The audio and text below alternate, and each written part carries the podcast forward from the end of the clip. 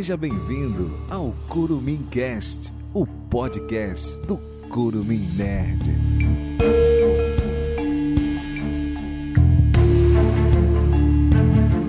Fala, Curumim Nerd! Nós estamos de volta para o sétimo episódio do Curumim Cast, o podcast do Curumim Nerd. E nós sobrevivemos aos e-mails do Curumim Cast sobre o Coringa. Eu me chamo Marcelo Figueira e diz Science, bitch! Oi, me chamo Arthur Cavicchioli e a primeira lição que aprendi com Breaking Bad é de nunca usar ácido clorídrico numa banheira de cerâmica, cara. Se eu precisar me livrar de um corpo, eu já sei o que não fazer.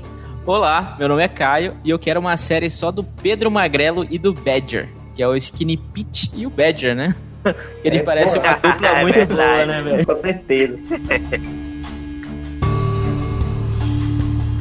Hoje nós vamos falar sobre El Camino, filme spin-off da série mais fantástica que eu já vi. Não estou me referindo a Game of Thrones. Afinal, a última temporada conseguiu tirar ela do topo e devolver Breaking Bad ao topo da minha lista. Vamos relembrar um pouquinho da série e falar o que achamos do filme. Mas antes vamos aos E-mails e comentários.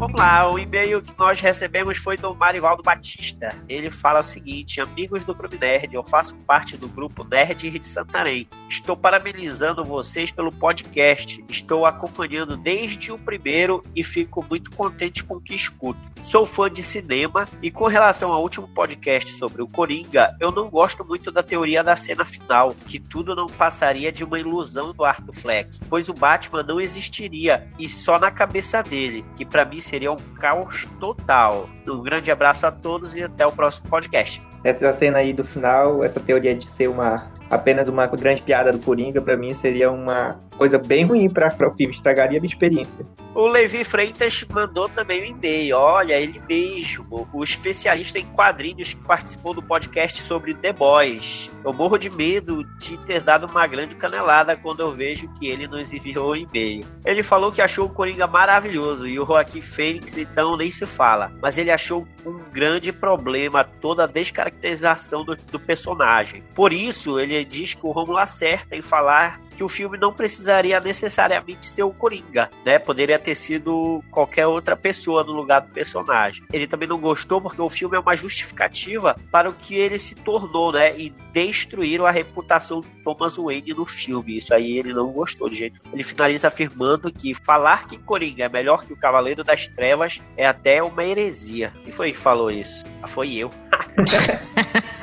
Foi eu que falei, Pô, foi mal. Eu falei por brin pra brincar só, mas achei melhor. A Daiane Santos mandou uma mensagem falando que gostou muito do podcast, inclusive mudamos algumas coisas que ela pensava sobre o filme e sobre as polêmicas criadas sobre o mesmo. Olha aí, tá vendo? Muita gente gostou. E aqui vem o e-mail que foi talvez a maior crítica que nós já recebemos até agora, da Larissa. Crítica boa ou ruim? Ela fala o seguinte: é, não, uma crítica, crítica pesada pra gente, né? Ela gostaria de parabenizar todos pela iniciativa de criar o conteúdo sobre cultura nerd para a região oeste do Pará. Ela imagina que deve ser um grande desafio, porém, no último podcast sobre Joker, ela acredita que o programa se prendeu muito a uma única abordagem sobre o filme e acabou por não explorar todas as facetas interessantes da obra. Ela crê também que foi equívoco tratar alguns assuntos de saúde pública sem se informar com dados corretos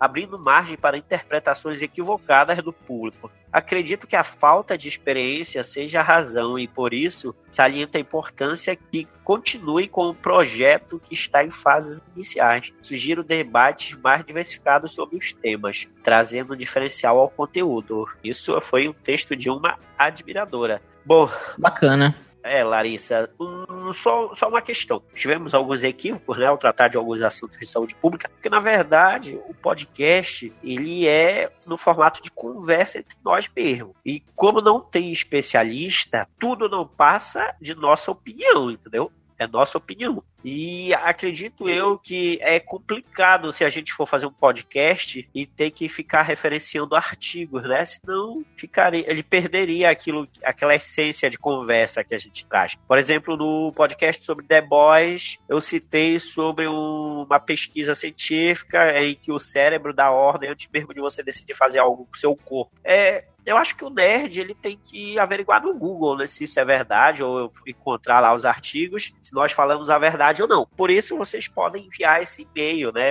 falando quando a gente der uma canelada. Até aplicando alguma correção também. A gente está aqui isso, a aplicando alguma correção, sem problema. Na verdade, no final das contas, eu acabo concordando com ela em algum sentido, né? A ideia de, de melhorar o podcast através dessas, dessas informações úteis, né, que a gente conhece, é justamente para que as pessoas elas tenham um link de referência, né? Vamos supor, você está falando de saúde mental, saúde pública de uma forma geral, mas aí tu não tem nem a base de dados de onde tu, tu tirou essa opinião, porque é como se estivesse falando da boca para fora, né? Não, mas nós tínhamos, só que se hum. todo mundo for falar, pessoal, rapidinho, entre aspas, é, cito fulano de tal, artigo 2, parágrafo do livro ah, tal. Sim, sim. Aí, porra, aí complica o meio de campo. é meio, é uma, é uma conversa, né? É, eu concordo com a Larissa é. que a gente ficou preso em um assunto, do, que teria muito mais assunto pra gente falar sobre o filme do Coringa. Ixi, o filme do Coringa, ele tem um universo de possibilidades pra gente tratar. Mas como é uma conversa informal, inclusive eu mesmo tinha várias coisas para me tratar durante o podcast do Coringa, só que como é uma, uma conversa entre cinco pessoas, às vezes um ou outro acaba direcionando essa conversa para um assunto determinado. Sim. E foi isso que aconteceu. É, o título do podcast era O Coringa, Perigosamente Genial, né? Esse título ele não foi decidido antes para depois a gente gravar. A gente gravou e depois definiu o título, porque a nossa conversa ela inicia, mas ninguém sabe como ela vai terminar, né? E a respeito de especialistas, se a gente soubesse que a gente ia ficar tão preso nesse assunto na área de saúde, com certeza a gente teria convidado alguém. E inclusive fica aí aberta aí, quem sabe uma outra oportunidade, a gente pode conversar com algum especialista, alguma psicóloga, psicóloga, e possa estar participando do nosso podcast, talvez, futuramente. Perfeito, tudo certo. Aí nós temos também a nossa ouvinte americana, né, a Jaqueline Lobato. Ela mandou uma mensagem e falou que vai mandar agora até nós não podermos mais ler a mensagem dela. Ela falou que lá na sala de cinema em que viu, nos,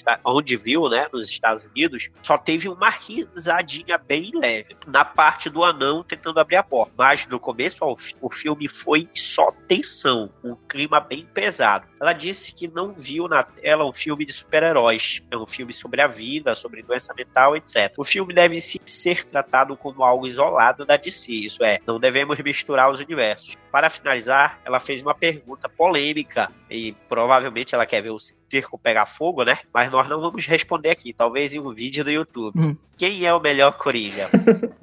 a, o que a Jaqueline Lobato fala é que nós, no podcast sobre o Coringa, discutimos sobre o público rindo demais na sala, né? Com coisas que não deveriam rir. Por exemplo, o Arthur Fleck engasgado com aquela risada da doença dele aquilo não era um momento para rir e a galera, não na primeira sessão, nós vimos legendado, na pré-estreia, mas o Daniel citou numa outra sessão, público mais jovem, o pessoal ria quando o anão gritava enquanto o Arthur matava o amigo dele, entendeu? Não foi naquele momento de alívio cômico dele tentando abrir a porta, foi antes. E é isso que a gente estava discutindo aqui. Então ela cita que lá na sala em que ela assistiu nos Estados Unidos foi totalmente diferente. Eu mesmo, eu mesmo não tive sentimentos bons durante o filme. Não dizendo que o filme é um filme ruim, mas é um filme que te causa tensão e incômodo, um desconforto. Sim, sim, o tempo todo, né? Até aquele momento lá do metrô, você fica sufocado pelo filme e pela trilha sonora. Enfim, lembrando que você pode enviar sua sugestão, elogio ou crítica para social@clubnerd.com.br. E, pessoal, a gente gostaria de pedir desculpa para vocês, né, por ter atrasado em duas semanas o nosso podcast. Isso porque a internet de Santarém não deixou. Tentamos por diversas vezes gravar e, inclusive, perdemos mais de uma hora de material. Infelizmente, aqui a situação está complicada. Isso já é uma segunda gravação. A gente já tinha feito uma boa parte do podcast, a internet deu problema e não conseguimos baixá-la. Enfim.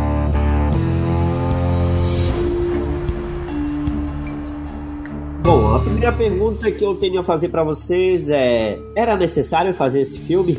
Eu, eu particularmente gostei bastante eu não, não digo necessário, mas que me satisfez, entendeu? Como, como consumidor da série, como fã da série, como consumidor final, mesmo que eu não tivesse visto a série, entendeu? A ideia do filme, acredito que seja essa, né? De tu agradar um público que veio da série e responder aos questionamentos de um público que não sabe de nada da série, né? Porque se você assistir pela Netflix, ele vai fazer a recapitulação, né? E é interessante a recapitulação porque tu vai ver que ele joga exatamente os pontos principais do que o filme vai responder, entendeu? Mesmo se tu não tivesse assistido a série, tu ia entender a história. Tu acha que a pessoa ia conseguir assistir o filme isoladamente? Sim, até porque fazia muito tempo que eu não tinha assistido a série e eu consegui é, entrar. Eu, eu, faço sempre isso, né? Quando eu tô assistindo um filme em que tem alguma relação com, com uma sequência anterior, com uma continuidade anterior, eu tento entender ele do ponto de vista isolado, né? E eu consegui ver o filme desse ponto de vista isolado. É claro que vai ter coisa que eu eventualmente vou buscar. E acredito que até seja essa a proposta do filme. De coisas que tu não entendeu, tu ir buscar. Ou assistindo a série para consumir o produto. É como se fosse um marketing de conteúdo, entende? Tu vai pegar aquele conteúdo ali, ou tu vai pesquisar sobre a série, ou tu vai assistir a série de novo para tu entender, ou assistir pela primeira vez para tu entender pela primeira vez, entendeu? O que foi falado ali. Tem de observar que o objetivo da Netflix deu certo, né? Porque o Breaking Bad ele voltou lá pra aba de em alta, né? Justo, né? isso teve relação, né? Sobre essa pergunta se é um filme necessário, eu creio que a gente não sabe se uma coisa é necessária antes de alguém apresentar a ideia. É muito isso, é uma venda, né? Eu, para minha série mesmo, Breaking Bad, tinha acabado de uma forma é, satisfatória. Satisfatória não, muito boa. Bem mais que satisfatória. Mas ao ver o filme, eu fiquei muito feliz, porque durante a série, a gente sabe que eu, no meu caso, na minha análise, esse personagem, o Jesse Pickman, não tinha recebido uma atenção, até porque quem sempre das atenções era o professor, né? Na, no filme, no caso, deram uma atenção para ele e deram um final digno para ele. Sem citar agora o, o, qual foi o final, mas eu acho que foi um final que dá um alívio, eu acho, para quem está assistindo e uma e também ver a transformação dele, eu acho que foi necessário. Mas só que não como se eu julgasse necessário, mas é, conseguiram me provar que era necessário. O filme, é, o final de Breaking Bad, ele realmente deixa aberto ali o final do, do Jesse Pinkman, né? Sim. Todo mundo, sim. na verdade, queria realmente saber o que podia, poderia ter acontecido com ele.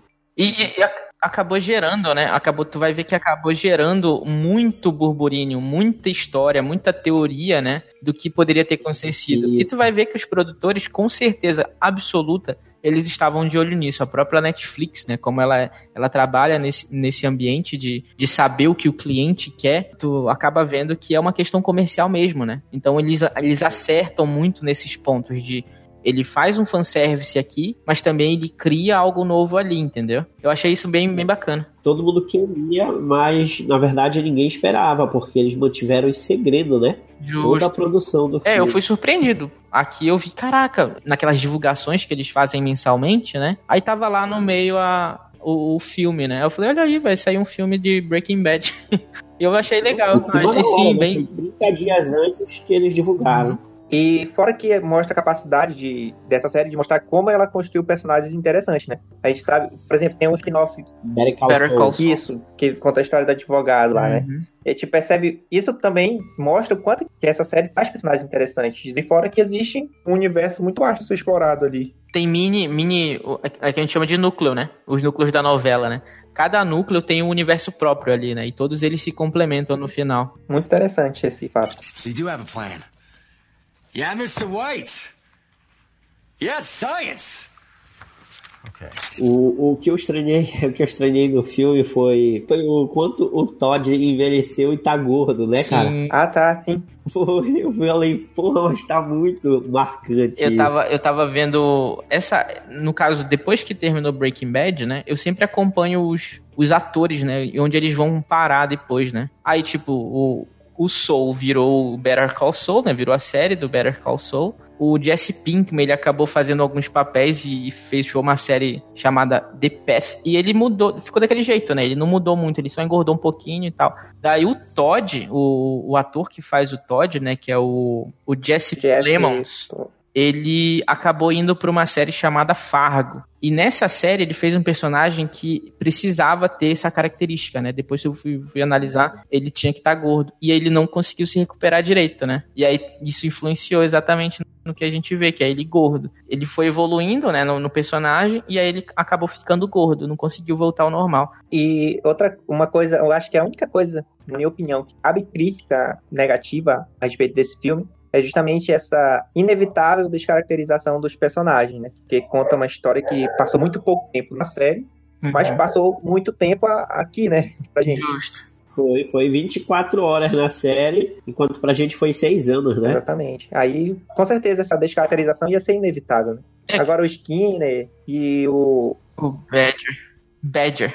Esses dois, para mim, não consegui notar essas diferenças grandes, assim, contando que estamos falando de seis anos aqui de espaço. Mas, realmente, a única crítica que eu faria é essa descaracterização pelos personagens não estarem do mesmo jeito e estarem mais gordos e tal. Eu acho que o único personagem que não, não fugiu disso foi o, o irmão do Jesse Pinkman, né? Que ele nem apareceu. ele tava, na, ele tava em Londres na, na série, então, tipo, ele é o melhor personagem para se falar nesse. É verdade. Pô, cadê... Ele poderia ter aparecido. É, cadê o meu né? irmão? Velho, ele viajou, ele teve que viajar 24 horas rapidinho já foi para Londres, tá pra lá, foragido. tipo, ninguém sabe onde o moleque tá. Yeah, yeah, this is gonna help big time with that.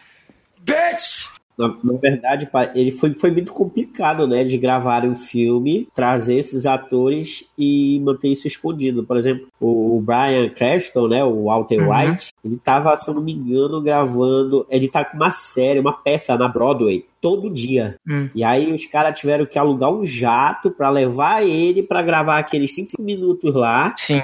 E ele tá com cabelo, ele tá com cabelo no, né, né, nessa, nessa peça da Broadway. Então eles só fizeram mesmo ali uma capa na cabeça dele para ele parecer careca, entendeu? O Brian Cranston, né, que é o, o, Walter White, ele é um dos melhores atores que eu, eu já vi na vida atuando, né? Com, com, essa, com essa curiosidade que tu acabou de falar, a gente percebe o quanto ele é tão bom mesmo, né? Quanto ele é o melhor na, no que ele faz, né? Porque o cara sai de um, de um lugar pro outro assim, e ele mantém o personagem da mesma forma como ele era. Isso é muito, muito, muito bizarro, cara, porque não importa se tu tem um personagem que tu fez da, sei lá, no, nos anos 2005 e aí tu faz o mesmo personagem 20 anos depois, vamos pegar, por exemplo, exemplo disso é o Debi Lloyd. Tu assiste o Debi Lloyd 1 e o Debi Lloyd 2, tem uma diferença, né? Bizarra, inclusive, de atuação. E tu não consegue ver isso no Walter White. Ele é a mesma pessoa, ele é o mesmo personagem, né? Ele não... This is my own private domicile and I will not be harassed! Bitch! Então, quer dizer, então vocês acham que uma pessoa que nunca viu a série pode ver esse filme? Com certeza. Eu, indi eu indicaria, né?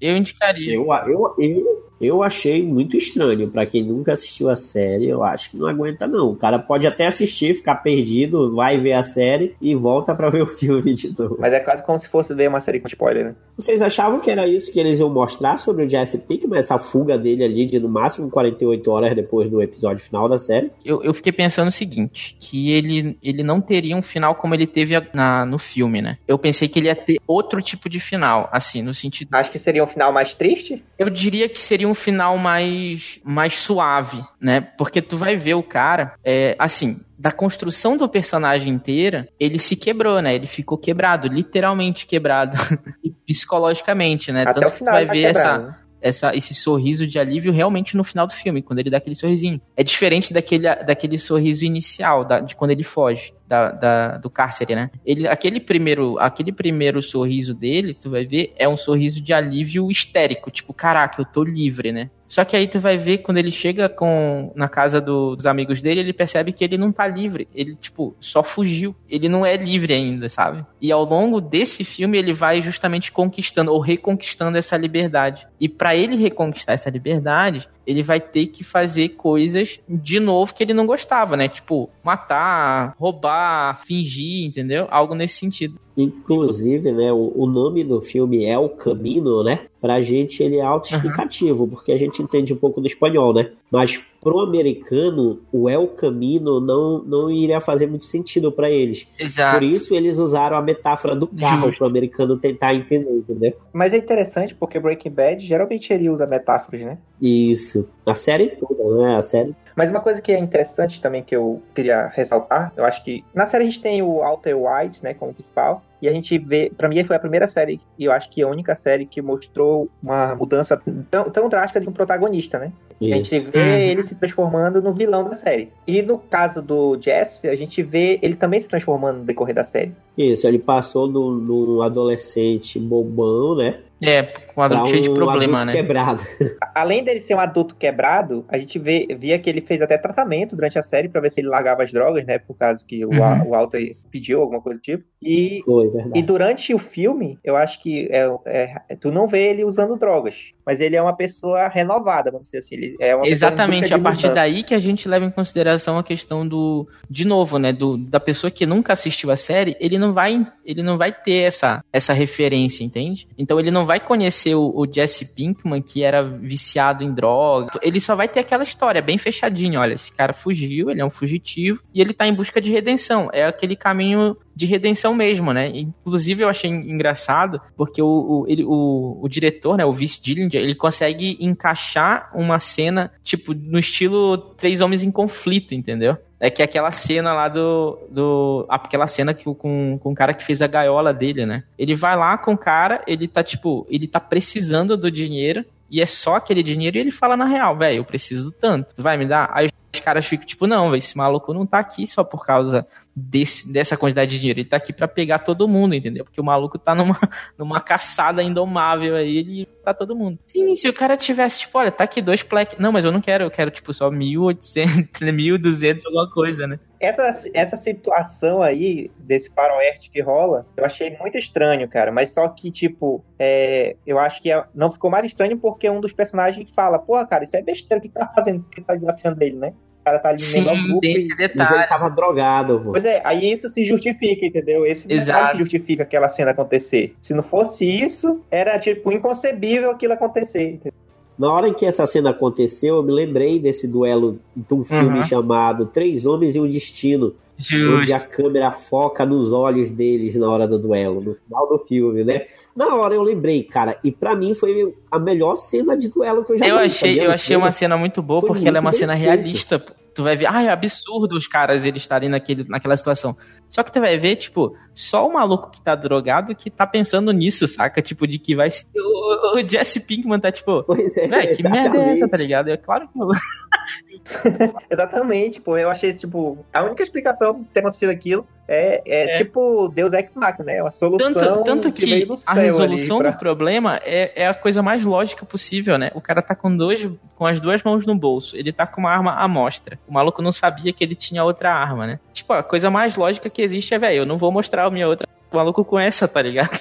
tipo, o maluco, e o cara que tá chapado na onda, ele não vai perceber isso, que ele tá, É. ele tá olhando só pra única arma que ele tá vendo, né? Então, no final, acaba sendo uma solução Sim, sim. é, meio que verossímil, né? Meio que real, da realidade, que a gente poderia aplicar na realidade, né? E eu acho que essa sensação de realidade, ela sempre, desde a série, eu sempre eu senti quando eu tava assistindo Breaking Bad. Na série, se eu não me engano, tem uma cena lá logo no começo, onde eles são capturados, e a gente, na meu, no meu caso, realmente é como eu imagino que, que as pessoas se comportariam sendo capturadas por traficantes, entendeu? Não tinha nada assim de planos elaborados, as coisas iam acontecendo às vezes por acaso, às vezes era É. salvo por, por coincidência. É a coincidência do universo esse que eles tipo estão, coisa. né? Tipo, é engraçado. É, tem gente que reclama, né? Ah, tudo foi decidido por coincidência, mas na verdade, se tu for observar, na vida real também existem algumas coincidências que te levam a um determinado ponto, né? É verdade. Algumas séries de- é, decidem mostrar, outras não. Eu acho que a inteligência de como botar essas, de como colocar essas coincidências é que fez Breaking Bad conquistar esse amplo público É. que ela tem hoje em dia. Ele brinca muito com. Na verdade, ele conversa muito, né? Com, com qualquer ser humano, né? Um ser humano que tem problema, que tem encontra uma dificuldade, tem que fazer das tripas coração pra resolver aquele problema, né? E tu encontrar uma pessoa que tá com um problema financeiro e a única coisa que ela sabe, ela pode usar pro bem ou pro mal, né? Alguns usam pro bem, outros usam pro mal. E a série abordou justamente aquele caso em que o maluco tem um conhecimento muito específico e ele vai usar pro bem da família dele, né? No caso do Walter White, pensando na família dele, e que vai ser retomada essa conversa lá no, no filme, né? Mas ele acaba se desvirtuando, porque aquela conversa no final vai explicar exatamente isso. Que o Walter White sempre teve essa sensação de que ele era desvalorizado, né? e de que ele tinha que fazer algo grande. Só que acaba indo pro, pro crime, né? Não deixa de ser grande.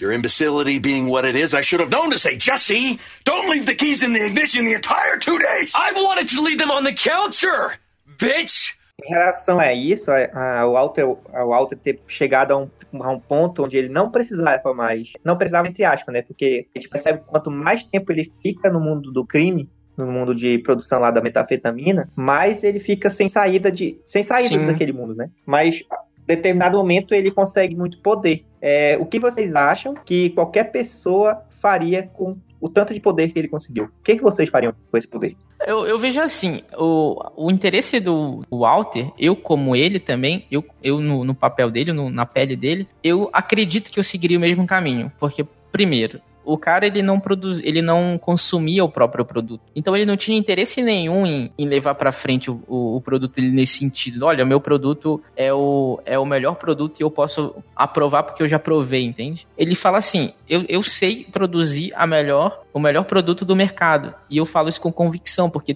toma aqui o meu, toma aqui meu diploma, entendeu? E ele, e ele simplesmente fala isso. Ele fala isso, tipo, enquanto eu tô fazendo um produto para adulto, pra adulto e quem é adulto sabe a diferença de um produto bom e um produto ruim. E ele estava justamente querendo, inicialmente, né, vender o melhor produto. Porque ele, ele também tinha essa noção, né, do próprio Jesse Pinkman, que ele via ele se deteriorando para as drogas. Se tivesse, tipo, uma heroína boa, ele provavelmente ia, ia, ia encontrar uma forma de dar essa para pro Jesse, né? Só que não tem heroína boa, né? Todas elas destroem a tua, a tua mente, o teu, o teu, a tua artéria, a tua, tua veia, sei lá. É, eu pergunto isso porque eu lembro de um texto que eu li tempos atrás aí, que é do autor, eu acho que é Philip Zimbar, Zimbardo o nome dele. Ele é bem antigo já esse artigo, inclusive ele fala o seguinte, que todos os seres humanos estão passíveis, são passíveis uhum. de corrupção, todas as pessoas são passíveis de corrupção. E a, e a série Breaking Bad, ela mostra exatamente isso, porque no começo da série a gente vê que o Walter, ele é um cara muito vamos dizer, um cidadão exemplar, vamos dizer assim, só que não deu certo na vida, mas ele é uma pessoa que segue as leis, segue as regras, e em um determinado momento a vida dele se desvirtua e ele vai por caminhos errados, vamos dizer assim, socialmente falando, até ganhar muito poder, a gente percebe ele se transformar o verdadeiro vilão da série. Sim, já que tu trouxe esse assunto, eu achei interessante porque ele traz exatamente um exemplo que deveria ser seguido pelo Walter White, que também é mostrado na série. A gente vai voltar pro filme, mas esse, esse ponto tem que ser falado por conta do, da importância dele para a própria história do Walter White. A gente sabe que o roteiro tinha que seguir o que tinha que seguir, né? Mas o Gustavo Fring era o maior exemplo que o Walter White deveria seguir, entende? Ele, o cara era, um, ele era o dono do maior cartel ali na área de Albuquerque. E ele tinha uma vida normal, cara. Ele era, ele era uma pessoa simples, né? Ele vivia aquilo. Alright, how am I supposed to live here now, huh? My whole house smells like toe cheese and dry cleaning. Because you didn't follow my instructions. Oh, well, Heil Hitler, bitch! E ele conseguiu, ele conseguiu lá pro Walter que era possível viver desse jeito. Tanto que, que o Walter, ele, ele, ele não consegue se satisfazer. É aquela sede, né? Tipo, cara, esse maluco, ele é muito ordinário, né? Ele não, ele não pode ser o maior traficante do, dos Estados Unidos e, e, ser assim, simplesmente. Ele precisa de algo a mais. Aí ele vai querer influenciar e vai querer, vai querer é, entrar no jogo, né? E acaba fazendo merda, como sempre. Tu vai ver que sempre se repete. Onde ele entra, ele destrói. Onde ele entra, ele acaba fazendo merda. Mais do que o próprio Pinkman, né? Pois é, a ponte que a gente consegue fazer do Walter pro, pro Pinkman, que o Jesse Pinkman se torna, ele acaba odiando. E aí ele quer justamente reverter toda essa situação, né? Ele quer justamente superar um trauma, ele quer superar vários traumas, brigando, né? justamente, literalmente matando os seus demônios. E aí tu vai ver que ele consegue também fazer isso, porque ele consegue o primeiro passo, é, se livrando ali do, do Todd, né? Ele, ele, ele mata o maluco na mão, mano. Ele, ele percebe ali na atuação dele que ele tá querendo aquilo, ele, ele vai, ele consegue, ele é o primeiro passo, né? Pra essa recuperação. E aí tu vai ver que psicologia explica isso, né? Terapia explica isso, de tu enfrentar os teus traumas justamente reconhecendo eles e depois ir, ir matando aos, aos poucos, né? Até tu se livrar totalmente.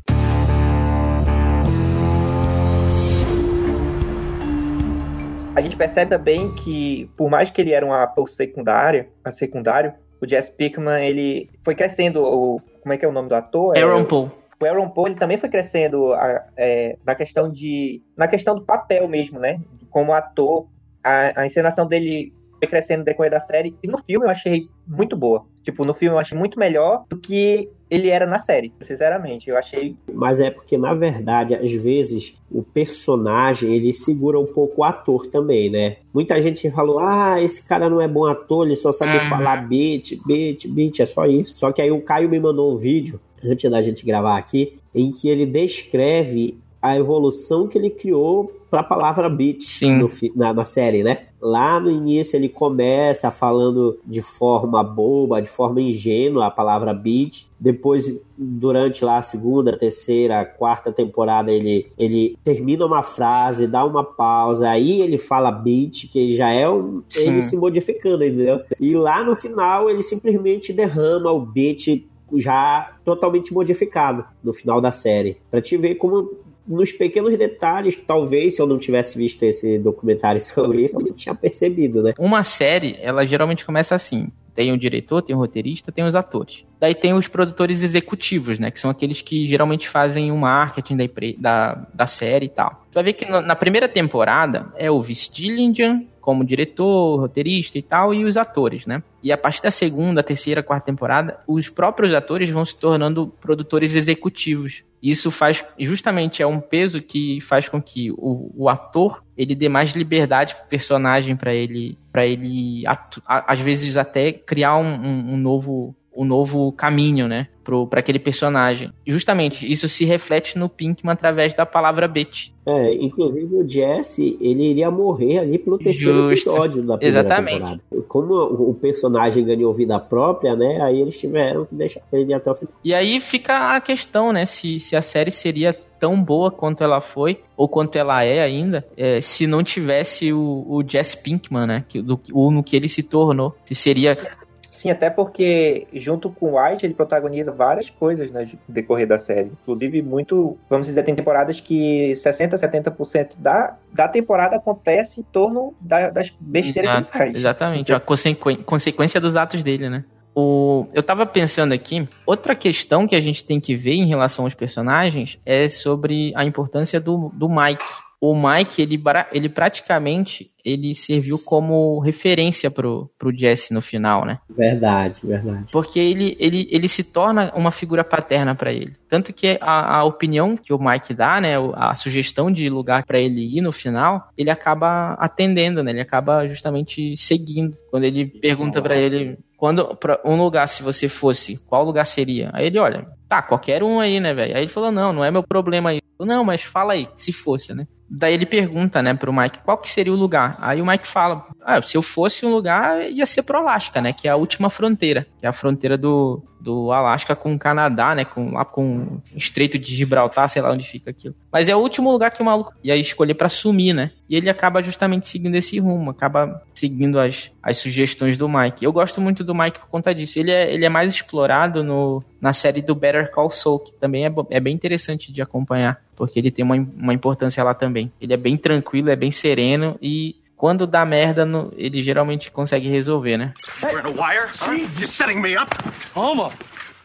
A wire? You want a wire? I got a wire. Speak into the mic, bitch. Como é que o, o ator, né, o Jesse, ele traz o Todd assim de uma maneira a gente sentir aquela banalização da maldade, vamos dizer assim, da- do crime. Ele traz, ele trata o Jesse com uma naturalidade mesmo ele estando ali num estado totalmente subhumano, está sendo tratado como É. um escravo, como um prisioneiro assim, de uma forma muito muito ruim, vamos dizer assim, e também da forma como ele trata a, a, a, a empregada que ele mata e todos os crimes que ele comete como se fosse algo normal e necessário, entendeu? Não como se fosse ele, se ele é uma pessoa ruim, se ele, é Ele é uma um pessoa ruim, mas do jeito né? como ele, É. ele trata é exatamente essa forma totalmente indiferente com o ser humano. O, o Todd ele é um personagem bacana também de, de analisar. Ele dá indícios de que ele é assim, lá no início, né? Eu não lembro exatamente o episódio, ou não lembro exatamente a temporada, mas se eu não me engano é da terceira pra quarta temporada, que tem a cena do, do trem, né? Que eles estão eles estão fazendo aquela operação lá, e aí eles Do roubo, né? justo do roubo do, do material, né? E aí, de repente, e a, e a construção desse, dessa cena, pra chegar nessa cena, é muito boa, né? Do início do episódio até o final, tem o menino andando de bicicleta e tal. Ele,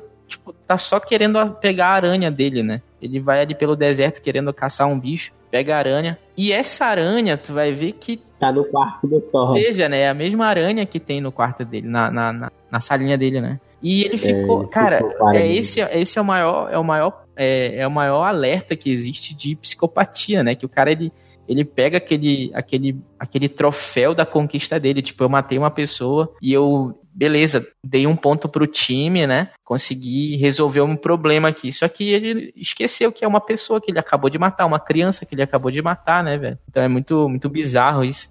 Tem que lembrar que eles fazem parte de um grupo de nazistas, né? Sim, justo. São traficantes nazistas ainda. Exato. A ideia do Todd, tu vai ver que, tipo, ele parece ser o menos inofensivo, o, o mais inofensivo do grupo, né? Só que aí. Ex- exato. Enquanto que os, os outros parentes dele lá, o tio dele, ele é exatamente aquilo, ele é um escroto, ele é um assassino, ele é um nazista. O Todd não, ele é um cara bonitinho, loirinho, que não parece ser o que ele é, né? No final das contas, ele é o cara mais perverso de todos. A outra cena que tu vai ver que é, é bem parecida com isso, que é da banalização do, do- da desgraça, né? Que é da gaiola, a cena da gaiola, que os caras estão literalmente apontando se o, o Jesse consegue quebrar o- a barra de ferro puxando, né? Verdade, cara. A cena lá é É, pesada. muito boa essa Aquilo cena. ali, cara, é muito Pesada. louco. Porque tu vai ver que é, existe isso, né, velho? Existe essa, essa nata da sociedade podre, né? Que faz exatamente isso. e, Tipo, não, tu não precisa se, se escandalizar ou se ficar ah, é, de olhos e arregalados pra isso, porque é natural. Pra eles é uma coisa natural. É igual, é igual o político roubar, né? Pra eles é natural também, né? Na verdade, é o que eles acham certo, vamos dizer Isso, assim. exatamente. Exato. Como a gente tá falando que eles eram nazistas, tem um- uma autora, é a Hannah Arendt, uma filósofa aí bem... Olha, o Arris tá citando agora as fontes, viu? Depois da Tô chamada me da sentindo, Larissa. tô me sentindo um estagiário aqui, moleque. É, ela tem justamente uma, uma obra que ela faz uma, uma análise sobre o julgamento do Eichmann, né, que é tipo subcomando, ali, segundo comando ali do governo nazista, que ele é julgado pelos próprios, pelos próprios, é, Uhum. pelos próprios judeus. E ela conclui que o Eichmann ele não era uma pessoa ruim, ele era uma pessoa normal, que na verdade estava É. cumprindo ordens. Aí ela foi super criticada na época que ela escreveu isso, por, por ela ser judia, no caso, de estar falando que aquele cara que tanto mandou matar milha- milhões de judeus não era uma pessoa ruim. Mas ela conclui que, na verdade, o mal é banal e todo ser humano, muito parecido com o que fala o Zimbardo, todo ser humano é capaz de fazer atos ruins, maus, dessa forma, entendeu? Se formem, seguindo o que eles acham que é o certo. Se a gente for parar para analisar, o governo nazista, aquelas pessoas estavam sobre.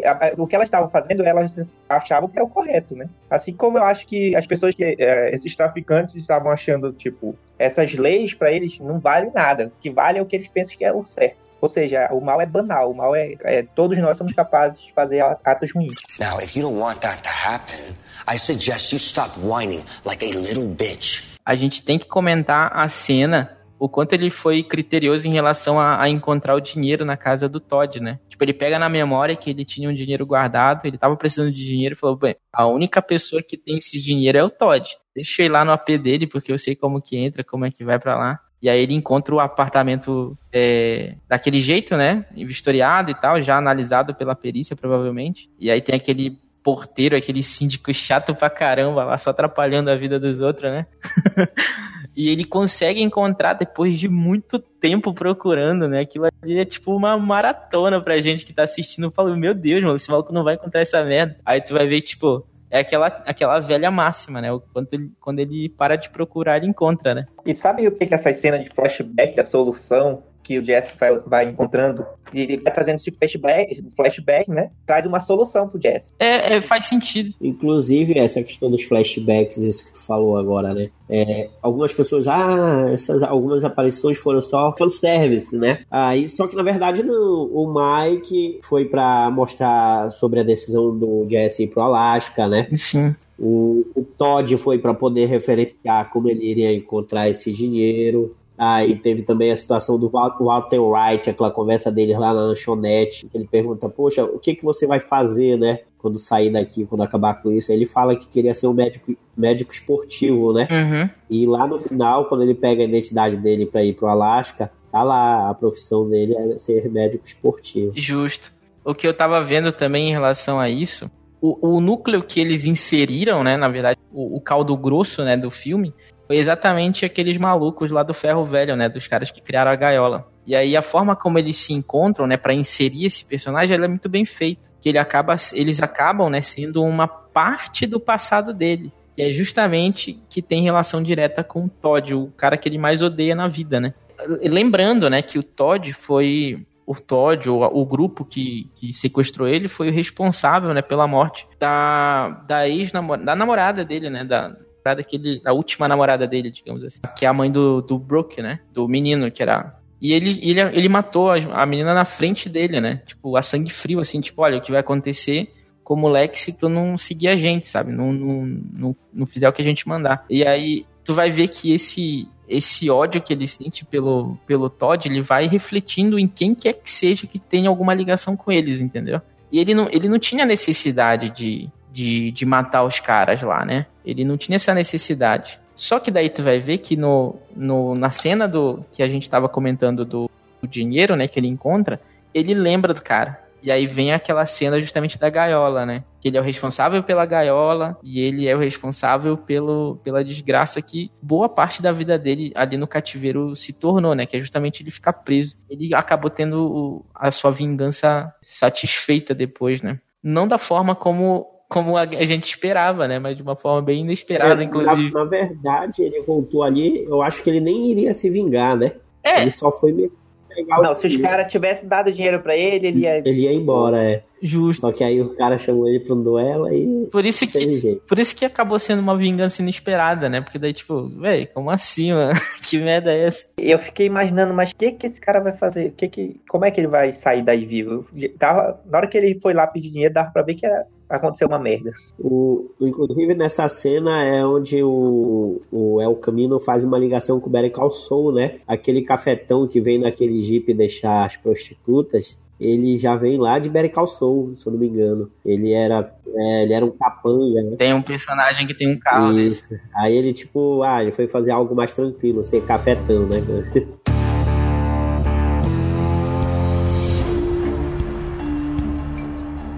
Agora, uma cena que, que a gente acaba pegando as cenas principais, né, de ação, mas uma cena que é muito, muito, muito, muito boa é a do é a do Robert Foster, como que é o nome do, do velhinho da, da, da É, identidade lá, Ele, Robert inclusive, Foster. faleceu logo depois da gravação, né? Sim, eu vi, cara. Eu, de- na verdade, ele, ele faleceu Foi, foi. recentemente, né? Tipo, acho que Foi, foi, no- mês tipo passado que ele morreu. filme. Deixa eu só ver qual era o. É no dia, é, no dia pro dia seguinte, né? O, aqui o Ed, Os que é aspiradores o cara engra- do, dos né? aspiradores Porque, de tipo, pó, ele né? é o cara que limpa a barra das pessoas. Aí ele trabalha numa loja que vende aspiradores de pó. Exatamente. Parece que o, o, pra, o que serve justamente pra identidade é um dos mais caros, né? E é justamente o mais caro mesmo. Mas essa cena do, essa cena do, do aspirador de pó ela é muito boa porque ela fala exatamente sobre o quanto ele necessita daquilo, sabe? Ele tá, aquilo ali é uma necessidade, ele precisa. E aí tu vai ver que, tipo, o quanto o velho é coxinha, sabe? Tipo, Ele segue Não, as é regras isso deles ou a- nada. Ele arrisca, né? Verdade, por causa de 1.800 dólares, né? Não vou te levar.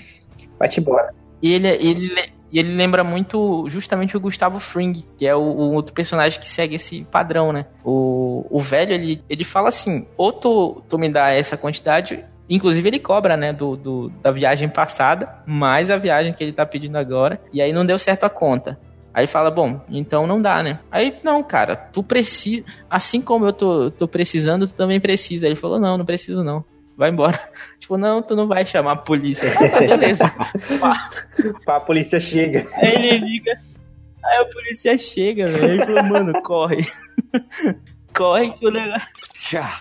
Yeah, this is gonna help big time with that. Bitch! É, aí a cena final, né? Que é justamente da Jane, que eu considero o primeiro e único amor do, do Jesse, né? Porque a, a segunda namorada dele acaba sendo um. Vamos chamar de, de bengala, né? Ele já tá quebrado realmente. Ele tava mesmo querendo se, se reestruturar. E ela acaba sendo justamente essa bengala. Mas a, a principal mesmo é a Jane, né? E que ela tem um papel importante na vida dele. E é justamente por conta da Jane que aí volta aquela questão lá, o Alisson, do, do fato de ele não, não consumir mais drogas. Que é justamente por conta dela. Porque ela morreu justamente por, por conta do, da overdose, né? Apesar de E ser ele, uma morte e ele absorve. overdose entre aspas, né? É, na verdade é uma omissão de socorro, né, do, do Walter Ele já White. ia que lá, eu acho, destinado a ocasionando a morte também. dela. Isso. E tu vai ver que é interessante esse- essa, essa outra análise, porque da mesma forma como o Walter White, ele consumia, né, suas vítimas, ele pegava aqueles trejeitos, né, da- das pessoas que ele acabava eventualmente matando, o Jesse Pinkman, a partir do momento em que ele tinha um trauma, ele deixava de fazer. verdade. Vocês vão ver, ele vai fazendo isso ao longo da série inteira, né? Tanto que ele vai parando de consumir drogas, ele vai parando de se drogar por conta justamente desse trauma da Jane. E aí, esse é um exemplo, né? Mas tem outros exemplos agora que eu não lembro exatamente, mas que vai acontecendo ao longo da série que eu observei. Enquanto o, o Jesse vai deixando isso, o Walter ele vai assimilando os. Ele acaba pegando o trejeito do, do Gustavo Fring. Isso, ele vai pegando alguns detalhes, né? Isso é interessante do, do ponto de vista do personagem. Então a gente pode dizer que o Jess e o White são duas moedas de lados opostos, que eles vão se trocando até o final, eles vão sempre se afastando. É, dizer assim. Exato. Ah, é, Tem, tem aquele ponto que eles estão muito afastados, né? Tem aqueles, aquele ponto em que eles se cruzam e aí eles voltam a se afastar de novo em, em lados, lados diferentes, né? Isso é muito, muito poético, eu Não, e que diria. complexo é, É esse bem bem bacana. que os autores... Foi diferente, né? Por exemplo, durante a série a gente vê essa mudança e agora a consolidação no filme. Aí volta pra tua pergunta lá do início. Será que foi necessário? O filme era Com necessário? certeza. Então, com certeza Ele era deu o necessário. final que faltava, né? Por exemplo, Exato. diferente do, do filme do Coringa que a gente debateu no último podcast, em que teve finais a mais que não eram necessários, na minha opinião, a série ela necessitava desse finalzinho aí que faltou, né? Que era o destino do Jesse Pinkman. Interessante essa a pergunta do, do início, né? Porque a gente, ah, não era necessário, É. ah, era um pouquinho. Agora a gente percebe que era né? muito Verdade. necessário, né? era Verdade. muito necessário pela, pela história em si, né? E pela história de uma forma geral, pra compor o universo e quem sabe até dar seguimento pra para histórias como o do Magrelo e que do Badger. Né? Agora, acho Caio. Como seria a série do, do, do Badger e do outro? Cara, eu imagino, eu não sei se vocês já viram, é, tem uma série que é de dois maconheiros da década de, de 80, 90, que era, era tipo estilo trapalhões, sabe? Eles só, eles só queriam viver de boa, eles só queriam viver fumando a maconha deles e armando altas aventuras e muitas trapalhadas, sabe? E aí eu, eu fico imaginando o Skinny Pete e o Badger do mesmo estilo, tipo, eles só querendo jogar o videogame deles, aí de vez em quando arrumava uma treta aqui, uma treta ali, e aí tendo que fugir da polícia, tendo que, que dormir na casa dos outros, saca? Algo nesse sentido. Eu não, eu não vejo eles como criminosos mais, mas aí o crime não sai deles, eu sabe? lembro do Tipo, sempre filme que tinha pegar eles. Keanu Reeves, que eles vão até fazer a continuação agora, que era ele e o outro maluco fazendo viagem no tempo. Vai- É bacana, seria a mesma premissa, mais ou menos. É a mesma premissa, exatamente. Seria uma boa série pra esses dois. E aí, a solução que eles iam ter ia ser, eu acho, naquele estilo de ser soluções ao acaso, entendeu? Soluções por pura sorte. Exato, uma coisa meio aleatória, assim, né? Universo a favor deles sempre, né? Hablan de un tal Heisenberg que ahora controla el mercado. A gente, a gente sempre encerra com uma piada. Ninguém vai contar uma piada hoje. Cara, essa- esse, depois de assistir esse filme, se tu contar, conseguir contar uma piada, parabéns, porque Foda, né? Você está ouvindo o Curumim Cast, o podcast do Curumim Nerd.